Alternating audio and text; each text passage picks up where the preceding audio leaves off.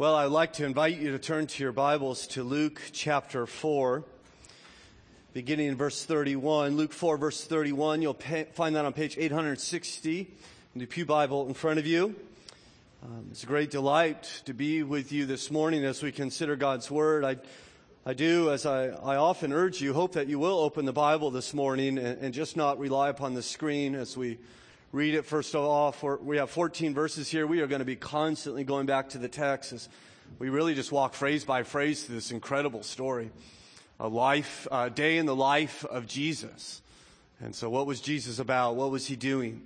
And it's an extraordinary display of both his power and love. And I look forward to considering with it, considering it with you this morning. So Luke chapter four, verse thirty-one. Please hear now the word of God. And he went down to Capernaum, a city of Galilee, and he was teaching on the Sabbath, and they were astonished in his teaching, for his word possessed authority. And in the synagogue there was a man who had the spirit of an unclean demon, and he cried out in a loud voice, "Ha! What have you to do with us, Jesus of Nazareth? Have you come to destroy us? I know who you are, the Holy One of God." But Jesus rebuked him, saying, "Be silent and come out of him." And when the demon had thrown him down in their midst, he came out of him, having done him no harm. And they were all amazed and said to one another, "What is this word? For with authority and power he commands the unclean spirits, and they come out." And reports about him went out into every place in the surrounding region. And he arose and left the synagogue and entered Simon's house. Now Simon's mother-in-law was ill with a high fever, and they appealed to him on her behalf. And he stood over her and rebuked the fever, and it left her, and immediately she rose and began to serve them. And when the sun was setting, all those who had all those who had any who were sick and with various diseases brought them to him, and he laid their hand, his hands on every one of them and healed them. And demons also came out of many, crying, "You are the Son of God." But he rebuked them, and would not allow them to speak, because they knew that he was the Christ. And when it was day, he departed and went into a desolate place. And the people sought him and came to him and would have kept him from leaving. But he said to them, "I must preach the good news of the kingdom of God to other towns as well, for I was sent for this purpose." And he was preaching in the synagogues of Judea. Our Father, we're thankful for your word this morning. We're thankful that we have the great honor to consider it and to consider you through it. And we may gaze upon our Lord this morning. We pray that this would not just be a routine for us. We, we pray, Father, your people pray, will you not send your Spirit now? Will he not come now? That we may be given eyes to see and hearts to delight in our Lord, in our Christ, in our Redeemer, in our King. Your people need help, Father. Help us, we pray, in Christ's name. Amen. It was because of the great human cost that during World War One, a triage procedure was developed in the makeshift hospitals near the front line. The doctors would color tag all the patients that came in, the, the colors remaining a secret to the patients, but known to all the medical profession. There were one of three colors you could get tagged with. One color was the color for hopeless. It was determined that nothing could be done to save the individual. Another color was hopeful. It was a color given to those who were injured but would survive even without medical treatment. And the third group was colored doubtful, that they would live, but only if medical assistance was given to them immediately. And because of the shortage of medical supplies and the mass amount of people that were coming into these hospitals, it was only the doubtful that received medical attention. Well, there was a soldier, American soldier named Lou in World War One, whose leg was badly wounded. In fact, it was it was uh, hanging barely upon his body. And his doctors came by and quickly surveyed him and realized this man will not survive even if we treat him. And so they tagged him hopeless. Well, there was a nurse working by Lou, and she noticed that he was conscious. And so she began to speak with him. She soon found out that they were both from Ohio, actually very near from each other. And she got to know Lou over the next couple of hours, began to grow fond of him, and just couldn't let him die. And so in the middle of the night, this nurse, breaking all the rules that were strictly enforced, came and changed Lou's tag from hopeless to doubtful. As a result, Lou immediately received medical attention, his leg being amputated, and after several months of treatment, he had a full recovery and lived a long life, simply because this nurse changed his tag, gave him a chance to live. I once wore a tag. My tag said, hopeless. Jesus Christ has come into my life, and he has changed me. He has changed my identity. He has changed who I am. He changed my tag. He changed what he thought of me. He changed how I behaved. This is what Christ does. He comes and finds people who are hopeless, outcast, destitute, marginalized, and he redeems them. He changes them. He proclaims the good news to the poor. He comes to proclaim liberty to the captives. He comes to recover the sight to the blind and to set at liberty those who are oppressed. Of course, that's the text that Jesus chose to initiate his ministry as he preached in Nazareth that we considered the last couple weeks. In fact, he preached a sermon in his hometown so good that a riot broke out. And everyone charged Jesus and attempted to murder him, to kill him. And yet, passing through his midst, their midst, he went on his way. He left Nazareth and went off to Capernaum. We see that in verse thirty-one of our text. And he went down to Capernaum, a city of Galilee. And Capernaum uh, is will be one of Jesus' main cities. They're ministering in Galilee. In fact, we kind of begin a new section here in Luke's gospel. Really, you could begin from Luke four thirty-one all the way through Luke nine fifty. Now, these four, five, six chapters are Jesus' ministry in Galilee. He's revealed who he is. He's been baptized. He's passed the test of his temptation. He's proclaimed that he's the Messiah of Nazareth. And now he begins this Galilean ministry where he is going to teach the people by his words and by his actions that the kingdom of God has come upon them. And he will do this uh, largely from Capernaum. Capernaum it will be a, is a decent, was a decent sized town. We know that there was a centurion there, so there will be a, thousand, a hundred soldiers there.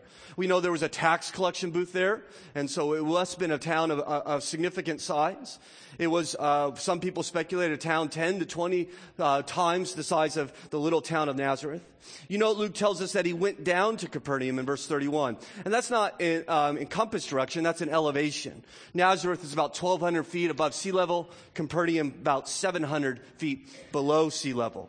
It's situated on the north edge of the Sea of Galilee, which is an enormous freshwater lake, thirteen miles by eight miles large, and therefore allowing for a prosperous fishing enterprise there in Capernaum, in addition to a major agricultural trade center of that day.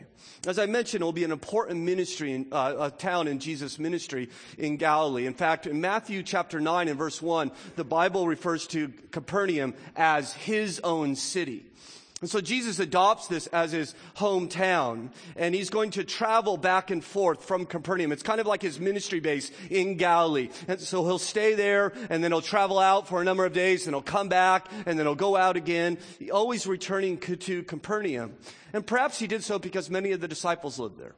We know Peter and Andrew, James, and John called it home. We also know that Matthew, the tax collector, lived in Capernaum, and perhaps Jesus would actually live in Peter's house, as many people speculate. And so here it is, Jesus in Capernaum. And we just see in this text a day in the life of Jesus when he preaches sermons and fights against demons and rebukes fevers and heals an entire town, and then wakes up early to find a quiet place to pray where he is interrupted by well-meaning people who are attempted to get him off his mission.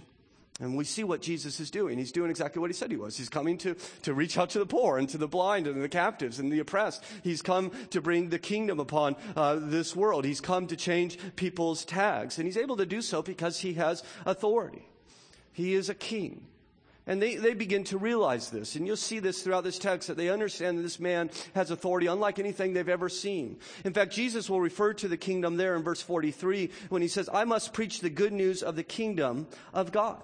And so he's come to bring God's kingdom upon this world, God's rightful rule to this world, that, that God would begin to rule over people and to people would begin to submit their life to God in his kingdom. Of course, we saw the kingdom of God in the book of Genesis. Right? You want to see what the world's like when God is ruling? Read Genesis chapter two. You find no war there, no crime, no poverty, no disease, no injustice, no suffering, no broken relationships, certainly no death. The reason is because God was ruling. And now we have rejected his rule. We have rebelled against him. We want to rule our own lives. I like the illustration that Tim Keller uh, paints. He says, imagine a, a perfect car. A, a beautiful car, a masterpiece, maybe something you find down in Middleburg, you know, Rolls Royce or something, right? Now, you have this picture of this car in your mind. Now, now picture a five-year-old driving it. Right? Now, I have a five-year-old. That's not going to go well, right? Things are going to fall apart. Things are going to get destroyed. Lampposts, mailboxes, perhaps little cats, right? Pedestrians, passengers. And certainly the car will fall apart. Now, there's nothing wrong with the car. The car was perfect. It was just never intended for a five-year-old to drive it. Well, God created this world perfect, but it's supposed to be under the control of God. It is supposed to be the kingdom of God, and we've made ourselves our own king. And, and, and though we're created to serve God and love God and obey God and find our delight in God, we've taken the wheel. We're driving now. The problem is we don't know how to, and so we ruin everything. And Christ comes to this earth, a earth which is falling apart spiritually and physically and emotionally, psychologically. And he comes to begin to bring the kingdom of God back to this earth, to show us what it's like to live under God's rule, under God's reign. He comes with this power that no one ever imagined. And so let's this morning consider the king's authority. It's displayed throughout this text. We see, first of all, the king's authority in his teaching.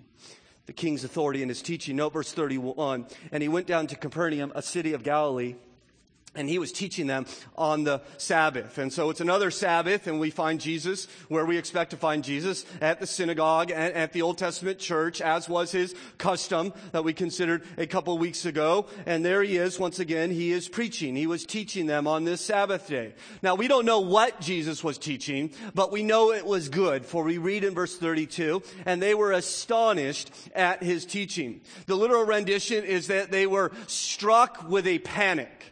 They were shocked. His preaching delivered a mighty blow upon them. Some translations say they were thunderstruck. Now, what's amazing to me as a preacher, as someone who tries to do this for a living, and I see Jesus show up and preach, is the fact that Jesus has not received any training on preaching. In fact, Jesus has only been preaching perhaps for a, a week or two, or, or maybe a handful of months. He's just starting at this. I, and, and, and yet, even when he's starting, people are astonished at, at what he's doing. I remember my first sermon. I, I preached uh, at Crescent Baptist Church, Romans twelve, verse one and two. And when I preached, people were astonished. Uh, they, they were astonished they could sit through it, right? Uh, right? Well, you, uh, many people have to deal with growing pains for preachers. I read of one great Scottish preacher, a, a mighty man in the Word. When he stood up to preach his first sermon, he became so afraid he ran as fast as he could out of that church building. And yet Jesus is here and he's preaching, and, and everyone is amazed. In fact, one of my favorite stories of, of Jesus was when the Pharisees have had enough of him, and they send these officers, right? These are policemen. These are soldiers. They send them to go arrest Jesus. And so they come, a whole group of them, and they come to arrest Jesus. And yet they come back a little bit later to the Pharisees, but there's no Jesus. And the Pharisees say, well, where is he? I thought you were going to arrest him. And it's amazing what they say. They, they didn't say, well, he just passed through our midst, or he did some magic power trick and he defeated us. You know what they said? Never has a man spoken like this before. Right? Even his enemies are overwhelmed about his message. Without a doubt, he is the greatest communicator this world has ever seen. They are astonished. In fact, they are astonished, as you note in verse thirty-two, for his word possessed authority. A parallel account says he taught not as their scribes. And you know how their scribes taught. They would say, you know, it is written. And then they would tell you what, what is written. Or, or even the prophets, right? They would say, thus says the Lord. And they would tell you what the Lord does. Very much like I tried to preach. And this is the word of God. Let's consider the word of God. And, and all these people who, who teach uh, in the Old Testament and the New Testament, they all come and, and they say, okay, I'm going to tell you what God says. But Jesus shows up and, and says things like, you've heard it said, but I tell you, right? Let me, let me explain this to you more fully. Let me add to it. I have told you something different. You see, what Jesus does when he teaches is he claims original authority. Now, everybody in your life that has authority generally has derivative authority. That is, the authority has been given to them by someone else. The authority is not in and of themselves. So a general has great authority. But really, a general can't do anything to a soldier in and of himself, but he has the entire military system standing behind him. And he gets his authority from them. Or a police officer really doesn't have authority in and of himself, but he has the authority of the system, of handcuffs and a gun on his belt and, and tickets and jail. Or a teacher. She doesn't have authority in and of herself. But she could write an A on your paper or an F on your paper or send you to the principal's office because she has the school system standing behind her. She has been given authority. She has derivative authority. All authority in this world has been given to them except for Christ. He doesn't get authority from anyone. He has it in and of itself. And we see this in his teaching. You know, sometimes Jesus will teach and he'll say, truly, truly, I say to you. Or I, I think the, the King James says, verily, verily, I saith unto you, right? And we think that, well, that's interesting. That sounds kind of quaint and fun. But it's actually astonishing. He's literally saying, amen, amen, I say to you. And this day when a rabbi would, would come to preach to the people, the elders would actually come and sit down in the front pew. And if they agreed with what the rabbi was saying, they would shout, amen. They would ratify the truthfulness of what was being preached. And then when the congregation would hear the elder say amen, they, they would know, okay, what is being said at that time is true. And of course, we continue this tradition even today, right? And some preacher will stand up and some preacher will say, well, Jesus is the Son of God and Jesus rose from the dead. And, and then someone, you know, may, may say amen, right? You may even hear that sometime today. In fact, uh, thank you, brother. Um, right on cue. Um, Sometimes preachers will even ask for an amen, won't they? Right? If they're not getting the amens they want, right? They'll say something like, don't you love the Lord? Amen. Right? Question mark? Amen. Right? Jesus never asked for an amen. Jesus never asked any man to ratify his teaching. We don't have the authority to do so. We don't have the authority to judge him. In fact, he says, you're not going to judge me. I'm going to amen myself, even before I teach you. What I'm about to tell you is utterly true. Amen, amen, I say to you. Understand that this is the Son of God. You don't have the right to evaluate him. You don't have the right to say, well, I like this over here, but I don't know, Jesus. I don't know about this part. I like ninety-five percent of what you're saying, but this five percent I have a real trouble with. I mean, who are we? How is it that our cultural sensitivities or our personal preference become so authoritative that they have the ability to evaluate the Son of God?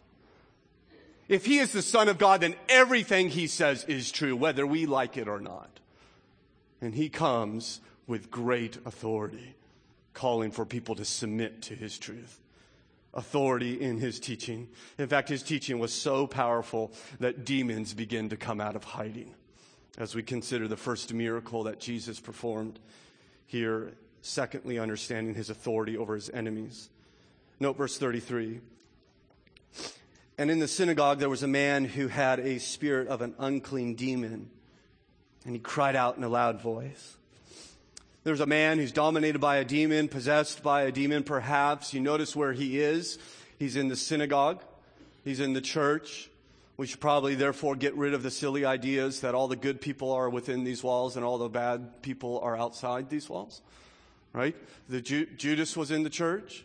The devil sends uh, wolves in sheep's clothing within the church. And we see this clearly here, that this man is, is there uh, remaining totally undetected by everyone uh, until Christ shows up. I mean, who knows how long he's been there. And week after week, listening to these droning rabbis, not disturbed by, uh, in the slightest at what was being said. And Jesus begins to preach. And as people begin to sit there astonished, this man begins to scream and writhe in pain. This man begins to recoil. This man begins to cry out, as Luke says, with a loud voice. The light of Jesus is too much, and like foul things scurry away when you lift the rock. And so this evil spirit recoils from the teaching of Jesus. James, the brother of Christ, would say, demons believe and shudder. Luke here shows us what that shuddering is like as this man begins to shriek, perhaps stopping Jesus in the middle of his message. Luke calls him an unclean demon here. Then in verse thirty-six, an unclean spirit. He's unclean not because he's, he's, he needs a bath or dirty in any way, but he's morally filthy. He's coarse. He's unclean. Luke explains here that there are such things as spiritual beings. They are not physical beings, though they have a physical impact. The Bible explains that these demons or unclean spirits were once angels created by God to worship God, to honor God, to serve God, to love God. And they rebelled along with an angel named Lucifer. You can read about it if you want to in Isaiah fourteen, Ezekiel twenty-eight, and Revelation thirteen. And now there are spiritual beings that oppose us. They work against God and his image bearers. They persecute Christians. They tempt us. They accuse us. They try to confuse us. They have false teachers on television. They have false Christians in churches. They have false religions around this world. We have an enemy, but let's be clear. Our enemy is not equal to our God. It is not two gods battling against each other. It is one creator, and everything else is creation. And he will lose in the end. This devil will, and his minions will. But they exist. I think, therefore, we would be foolish to ignore them, to deny them. Likewise, we would be foolish to think they're behind every corner. I think there's probably two errors that we should avoid. Uh, some people are fascinated with demons. Some people, uh, if you're struggling with sin, they say, well, you must have a demon bothering you. If you're, you're prideful, well, you have a demon of pride. Or if you're, you're, you struggle with gluttony, you have a demon of gluttony. And the Bible doesn't, never teaches that anywhere remotely. I think this is just a way to excuse our sin and blame it on someone else. And so we probably should avoid being fascinated with demons and the toaster's broken, it must have a demon or anything like that. In fact, I read one story of a couple having a, a fight, and they were you know, being very ugly towards one another. And in fact, the wife was amazed at how ugly the husband was being towards her. And she concluded, well, this is not the man I married. He must have a demon. And so in the middle of the fight, she begins to ca- try to cast out the demon out of the man. Well, the man didn't appreciate that at all, right? And so he, he concluded, well, there's only one explanation for this, that she must have a demon. And so he tried to cast, he got this warring exorcisms going on in their kitchen. And it's just goofy, right? It's just silly. We should avoid that silliness, and that's out there. But the much more predominant uh, error is to just totally deny that they exist. Just to go along our way, pretending that they're not there. After all, we're enlightened, you know, we have colleges and microscopes and things like that. And we, you know, we've moved beyond, right? Isn't that primitive to believe in demons? Primitive people believe in that, right? And so the great, um, great in some sense, uh, um, New Testament scholar, great in the eyes of this world at least, Rudolf Boltman said, no one can avail themselves of the benefits of modern medicine and technology and still believe in a world inhabited by demons. So demons are kind of like on the order of Santa Claus. So, you know, we, we may believe in them at that time, but we kind of move beyond that. We outgrow our belief. And I'm just not sure why that's the case, especially when I, we see them all over the New Testament, for instance. And, and if we could believe in a supernatural God, why, why can't we believe in a supernatural evil? I don't know how those are logically inconsistent. And, and, and I don't know if, if it's people that look at the world and think it is so lovely and wonderful and harmonious that it's just too hard to believe that there are supernatural forces stirring up trouble in our hearts. I think we have an enemy. We see him here in this church service, this synagogue service at Nazareth, a real enemy yelling in the midst of the service. Could you imagine what that would be like? The, the hushed congregation kind of sitting motionless under the power of Jesus preaching, and all of a sudden it's shattered by this man's shrieks, as we see in verse thirty-four. Ha, he says, what have you to do with us, Jesus of Nazareth? That's an idiom. What do we have in common? You know, we have nothing to do with each other. Why are you here? Why are you bothering? Leave me alone, he's saying.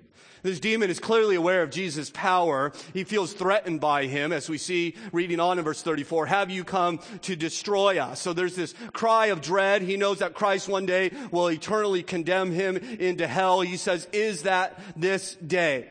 And I want to be clear here, by the way, that, that sometimes we get in our common culture, hell is the realm in which the devil rules and the demons rule, and they're there torturing those who are cast into hell. And such thoughts are nonsense. They're not biblical. Hell is a place of torment, not just for those who refuse Christ. It is a place of torment for the devil and his angels. And this demon clearly is aware of that as he cries out in dread that he knows what one day will, is coming for him. But you notice how he puts it. He says, have you come to destroy us, meaning him and the man, right? He's holding him hostage. Right? If you're trying to get to me, Jesus, you're going to have to harm him as well. Leaving the question, can, can Jesus take care of this demon without destroying the man, without harming him? Well, he has one final cry. We'll answer that question in a moment, by the way. One final cry. I know who you are, the Holy One of God. And so he has good theology, certainly. Everyone else is missing it, and uh, uh, tragically, the, the demon knows the truth, as we'll see often in Luke's gospel. And so this demon challenges Jesus, and there is, I trust, dead silence there in the congregation. Everyone's heart is pounding, at least for a moment, because Christ will quickly speak, as we see in verse thirty-five. But Jesus rebuked him, saying, be silent and come out of him. He does. He obeys. As we read on, and when the demon had thrown him down in their midst, he came out of him, having done him no harm. And so, so the demon throws the man down. In Mark's account of this event, he says he threw him down and he violently convulsed before a horror, horror-stricken congregation. And with a terrible shriek, the demon left him. I imagine many people are wondering, is this man dead? Is this man, has this man been destroyed? But Luke will help us understand. Doctor Luke says he rose, having done him no harm. Rises from the dust, liberated, whole, for the first time in who knows how long, for Christ has come to set captives free. This man is freed by Jesus. And the people respond as we would imagine in verse thirty-six, and they were all amazed and said to one another, what is this word? For with authority and power he commands the unclean spirits, and they come out. They were amazed at first at his authority and his teaching. And now they're amazed again at his authority over demons. They have good cause to be, because in this day they had exorcists, something that had developed in Israel perhaps about one hundred years before Christ came. You don't find any of that in the Old Testament. But they had developed these rituals by this time, perhaps adopting from the culture surrounding them. And these exorcists would have these bizarre rituals. They would put rings under people's nose and recite incantations, or they would take a knife made of iron and cut off the possessed man's hair, braid the hair, tie it to a thorn bush, and speak a spell. And they would do that three days in a row. And they had all these strange rituals and spells in which they would cast in order to have victory over the demon. And Jesus shows up, and he does not say, okay, where's the iron knife? He doesn't show up even and say, okay, everybody just kind of stand back for a moment, and roll up his sleeves, and he begins to say, I tell you in the name of. He doesn't do any of that. He doesn't command the demon in the name of anyone. All he says is to him, leave. Shut up and leave. Get out of here. He speaks that great word of authority. Be silent, he says. And the demon throws his little tantrum and then obeys, leaving the people wondering, what is this word? What is this power? What is this authority? Well, it's the king's power. The king has come. In fact, later on in, in Luke chapter eleven, Jesus would say, if I cast out demons by the finger of God, then the kingdom of God has come upon you. It's here. I'm bringing the kingdom. And even though this evil force completely dominated this man, just one word and he is sent away by Jesus. One little word shall fell him, as we sometimes sing. I do want you to note, by the way, as we marvel at the power of Jesus, the authority of Jesus, uh, a point of application. You notice that this demon knows Christ. He believes truth, but it does him no profit. I think you and I should beware of unprofitable truth. I wonder how many people know biblical truth and even maybe store verses in their hearts, talk about doctrine, and yet have no love for God. Just like this demon. We may, many may, as J C Ryle, the great theologian of old, be nothing better than the devils. We may go on all our lives saying, I know that, I know that, I know that, and sink at last into hell with truth upon our lips. Do you love Jesus? Not just do you know who he is. Do you love him? Do you desire him? Do you long to obey him? Does your knowledge change your life, lead you to pursue him? That's why he has come, to win our hearts, to invite us in his kingdom. His kingdom is also displayed in his authority over disease. After the healing, after the service, evidently the custom was to go to someone's house for a Sabbath meal, as we find Jesus in verse thirty-eight. And he arose and left the synagogue and entered Simon's house. Now, by the way, this is the first time we're introduced to Simon in Luke's gospel, as we probably know more popularly as Peter. A little bit later, Simon is going to be called as an apostle in Luke chapter five. But most likely, Jesus is already very acquainted with Simon and his brother Andrew and James and John and others. And you can read about their initial interaction in John chapter one. And so Jesus, aware of Simon, is invited over to Simon's house. It would be a house maybe around five hundred to six hundred square feet. Part of that house they would keep animals in. This would be a, a pretty nice house, a middle-class house. And Jesus goes there to, to have a meal. But rather than a delicious meal, he finds a sick cook, as we see in verse thirty-eight. Now, Simon's mother-in-law was ill with a high fever, and they appealed to him on her behalf. She has a high fever. It's probably not life-threatening, but she, she probably feels like dying. It's certainly kept her away from synagogue that day when this famous rabbi has come into town. I trust she would have longed to have been there, but she is unable to go, this Simon's mother-in-law. Now, I want you to note, just pause here for a moment and tell you that Simon had a mother-in-law. And as far as I, best I could uh, figure out, a mother-in-law is part of a package. Now, I'm going to tread carefully here, so you pray for me for a moment. All right. I've never met a man in my entire life, and maybe you have, but I doubt it, who said, you know what I need? I need a mother-in-law. Right? Yeah. Right? Right? They're, they're generally looking for a wife, right? And then when you get a wife, she brings a mother-in-law with her. Now, I love my mother-in-law. She listens to my sermons.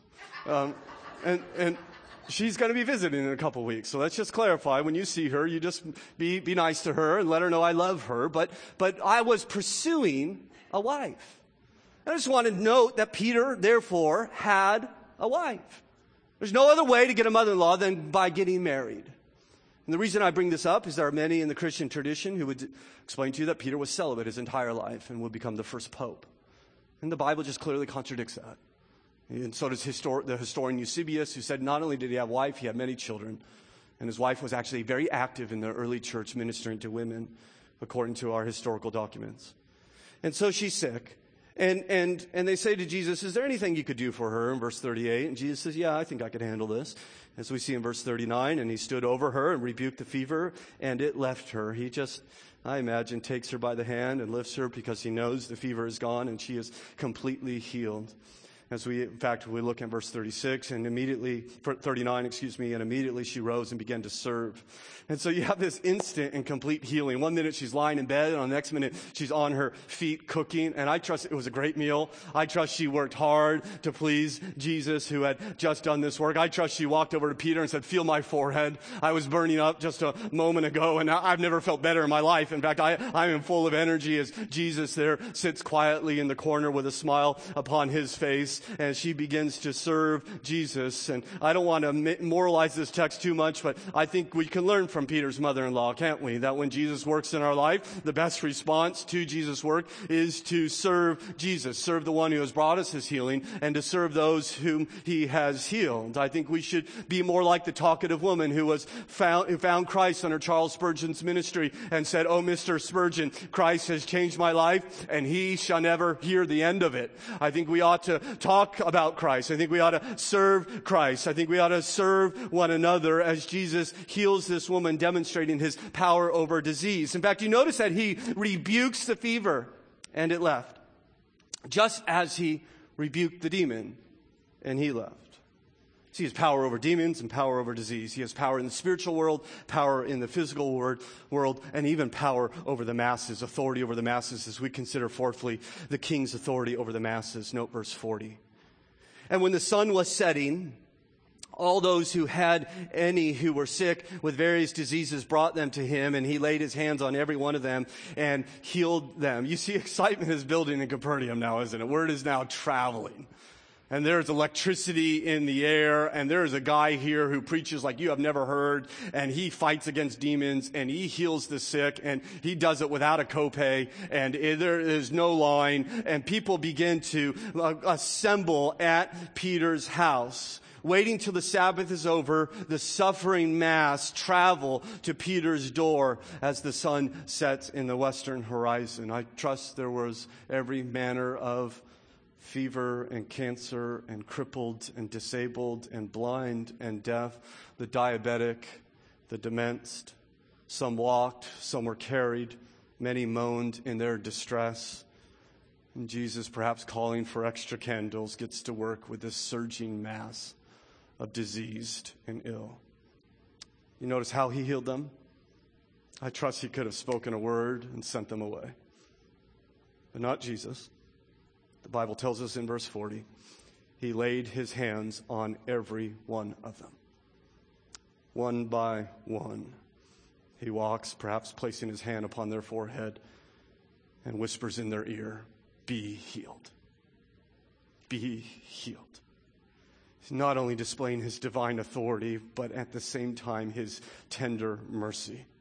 He not just doesn't simply heal them. He does it in a way to show that he's loving and compassionate and tender, showing his power, showing his love, all pointing to who this man is, all pointing to Christ, that the Creator is present in their midst. The kingdom of God has come upon them in this unrestrained display of raw kingdom authority, intermixed with overflowing mercy and love for the hurting. He heals the masses. In fact, some did not want to be healed, as we see in verse forty-one. "And demons also came out of many, crying, 'You are the Son of God.' And he rebuked them and would not have allowed them to speak, because they knew that he was the Christ." There were many there, evidently with unknown demons, and they start crying out, "You, we know who you are. You're the Son of God." Can you imagine the commotion of that night? The crippled and the ill shouting for joy, and, and, and others with anticipation growing in their heart as they see Jesus begin to move towards them, intermixed with the hideous cries of demons. And Jesus, once again, silences them.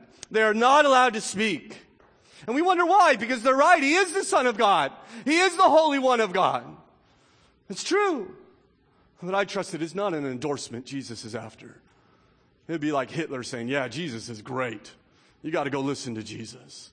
He's not, not after that type of praise, not after that type of acclaim. And so he rebukes them and sends them away, once again, with just a word as he ministers to the masses, demons fleeing in terror at his presence, the bedridden tossing their crutches in air, the blind seeing, the sick restored, the Alzheimer's recognizing their spouses or their children, the comatose lucid and talking, and onlookers in a state of frenzied joy. Authority from the King is here. The King is here. And he has been sent by his Father. His authority ultimately comes from the purpose on which he is sent. Authority from God. Consider fifthly with me. Note verse forty-two. "And it was day. He departed and went into a desolate place. And the people sought him and came to him and would have kept him from leaving. And so you can imagine the day that Jesus had.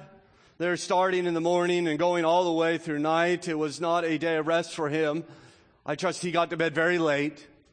And yet he gets up before everyone. You read the parallel account in Mark chapter one. It tells us that Jesus quietly walked out of the house, down the street in pre-dawn darkness, climbs a hillside to a remote place to do what?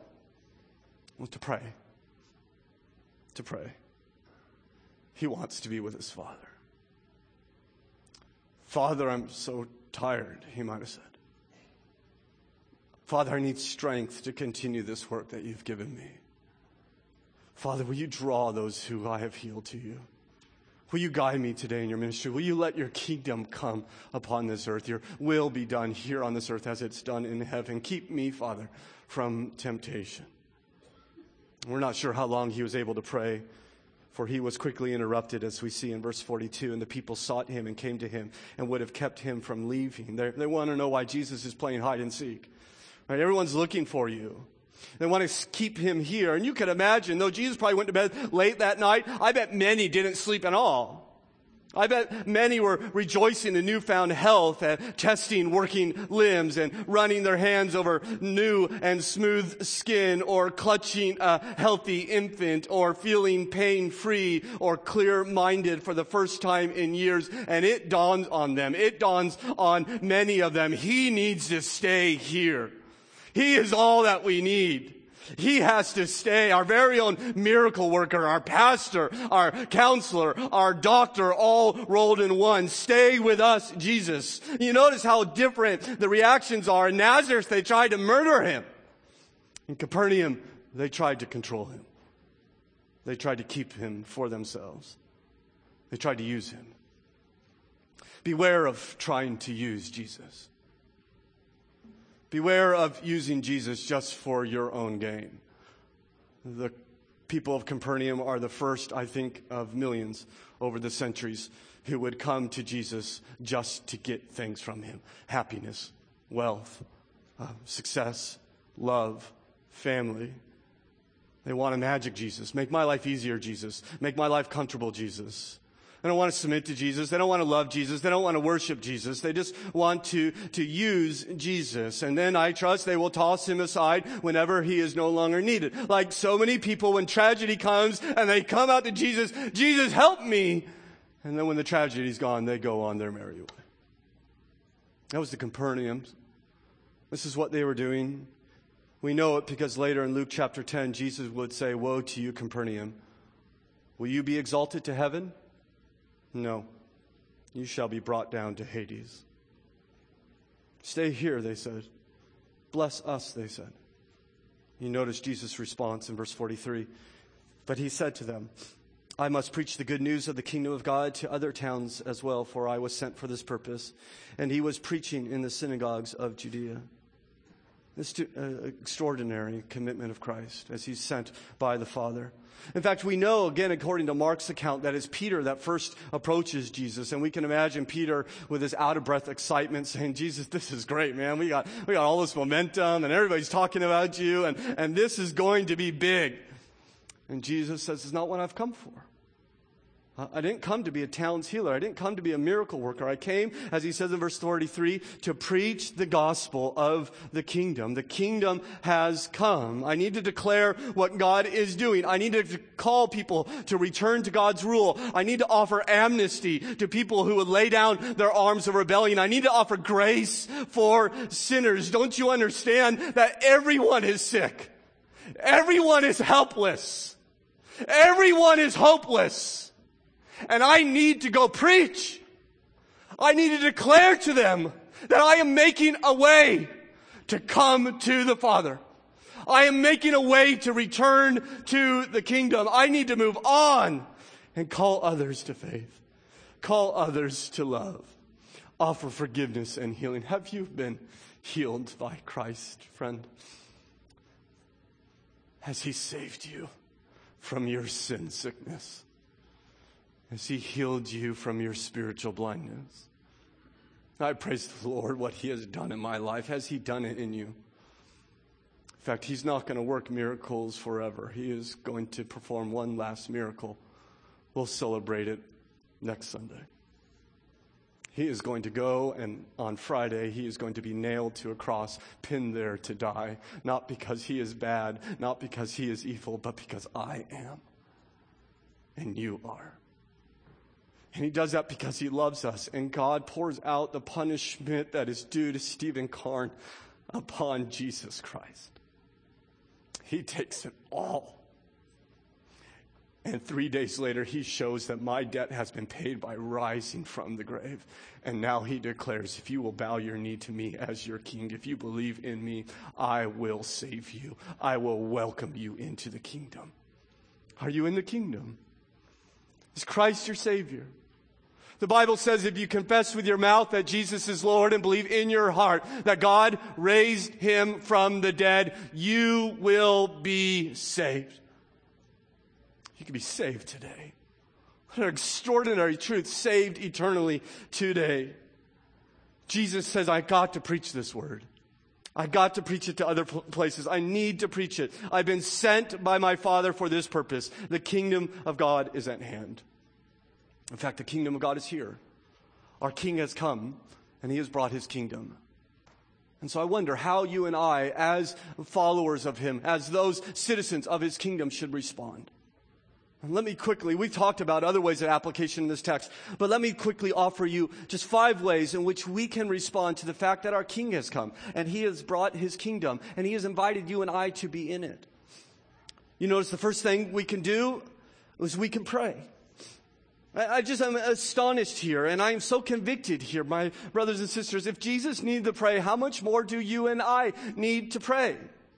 And Jesus' response to extreme busyness and incredible popularity and amazing ministry opportunities is to walk away from it all, to seek the Father and pray. Do not let prayer get squeezed out. Jesus never lets it get squeezed out. The busier he gets, the more he withdraws, the more he runs away from the masses, the more he hides in order to be with his Father. And I think if you and I are in this situation and, and, and things are going well and we have all the answers to people's problems and everybody wants our attention, the first thing we let go is prayer and solitude and abiding. Listen, Jesus plans to change the course of history. He plans to bring the kingdom of heaven from heaven down to this earth. And he thought prayer was too important to neglect. Who are we? May God forgive us. May God change us.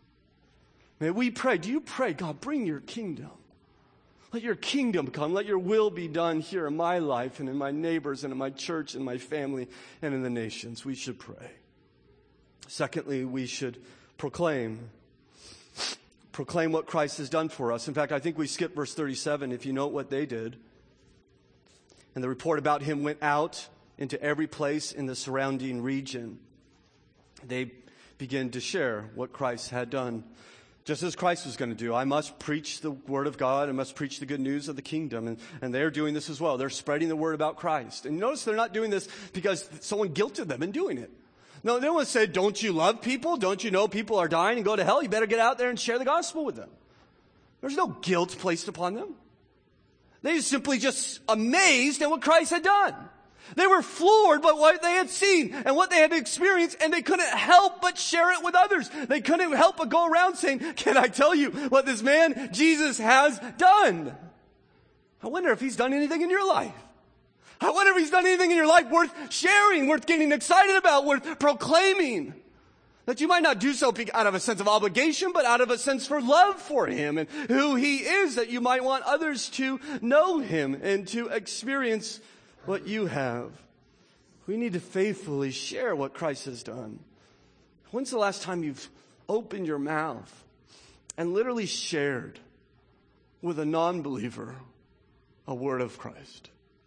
What Jesus has. I'm not even saying the full gospel. When's the last time you just said, I want to tell you what Jesus has done for me. Can I just take thirty seconds of your time and tell you what Christ has done for me this week or what he's doing to my family?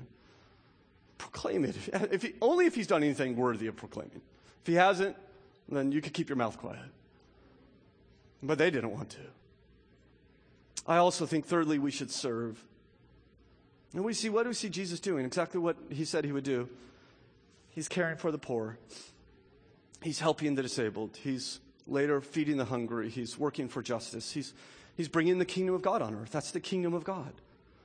You do understand that the end of our faith is not everyone gets to escape this world and we all go up to heaven. That's not Christianity. Christianity is the city of God coming down from heaven onto this world. And that God is going to restore this world. In fact, all religions, all the world religions teach us how to escape the world. They say, live this way, do these things, don't avoid these things, and, and one day you get to escape this nasty place. You get a new world, you get your own world, you get absorbed into the essence of God, whatever it is. And, and Christianity comes along and says, no, God loves this world. God plans to restore this world. This world is broken because of sin, but he's not going to abandon this world. He's come to restore it. He's come to bring the kingdom of God here. And the kingdom of God is growing here. These people, we live in the kingdom of God, and what we are called to do is to be a vision, a mini vision of what the future one day will be like. We're to show the world what it's like to live in the kingdom. Show the world what forgiveness is like, and acceptance, and grace, and humility, and sacrifice, and service, and vulnerability, and joy. Show the world what it's like to love the unlovable and look for hurting and the poor and the oppressed. Show the world what it's like to change people's identities. So please don't understand the church as a place where you come once a week to get some inspiration. Or like a support group for people who happen to be individually saved. No, God is creating a society, a kingdom, in which people live together in community in such a way that it displays to a watching world another way to live. This is what he has done, and we should serve one another in that community, serve our community, serve our neighbors to show what the kingdom of God is like. I wonder when's the last time you, you've served someone outside of your family, served someone maybe even outside the church. When have you gone out and reached out to someone who's, who's perhaps you don't even know very well, but you want to bless them? Show them what the kingdom of God is like. And fourth, I suggest that we fight. I think there is a battle to build this kingdom. I believe we have an enemy. The Bible says in Ephesians six, our struggle is not against flesh and blood, but against the spiritual forces of evil in the heavenly places. Wherever the kingdom goes forward, we have an enemy who will oppose it. Uh, I hope you don't mind uh, learning about demons, because Luke's going to mention them twenty-two more times in his gospel. They are everywhere in Jesus' ministry, trying to derail him, trying to confront him, all the way up to the crucifixion. And wherever the gospel is preached, wherever the kingdom grows, we will be opposed, because our enemy hates us, and he hates God, and he hates his kingdom. And so we need to fight. That doesn't mean we go out looking for demons. We're not all Ghostbusters, and we're just going to run out and look for someone to zap. In fact, someone tried that in the Bible. In fact, seven people tried that in the Bible. They're the seven sons of a high priest named Sceva. They saw Paul cast out a demon, and they thought, that was pretty extraordinary. We should try that. And so they went and found a guy who was possessed by a demon, and the man says to him, you know, I know who Jesus is, and I've heard of Paul, but who in the world do you think you guys are? And that demon, read it in Acts nineteen, began to beat these men, and all seven of them ran out of the house naked and bleeding, running for their lives. So I think we should probably avoid looking for them. Right? But nevertheless, we ought to fight against them. And the way we do, especially in your life, is you avoid giving them a foothold. Right? Your, your life is like a house. You leave the doors open, the windows open. People are going to move in, people you don't want living in your home. You dabble in sin. That sin soon will become a habit. And that habit will lead you to places you do not want to go. Don't give the devil a foothold in your life. Beware that you have an enemy. Lastly, brothers and sisters, I would suggest we hope. I read this this passage, and I, these people are in bad shape. I mean, these people are sick and uh, uh, dominated, and these people are troubled. And Jesus just shows up, and he's freeing them left and right. And that tells me there's hope for the worst of us, the impenetrable hearts, the irredeemable people that we have been working on for years and decades and seen no progress, perhaps even the opposite. I tell you, there's hope for this world. There's hope for people in our lives. Our King has power. He has all power, and nothing is going to stop him. And so hope, as we live in this kingdom and follow our King shoulder to shoulder, knowing that he will build his church. He will build his kingdom.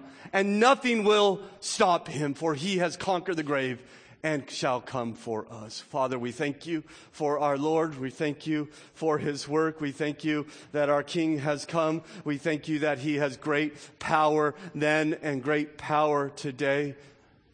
Will you help us to faithfully continue the work in which you have given us, Lord Jesus? Will you help Hamilton Baptist Church to be a people about your kingdom, a people who pray and proclaim and serve and fight and hope for the glory of Jesus Christ, we pray. Amen.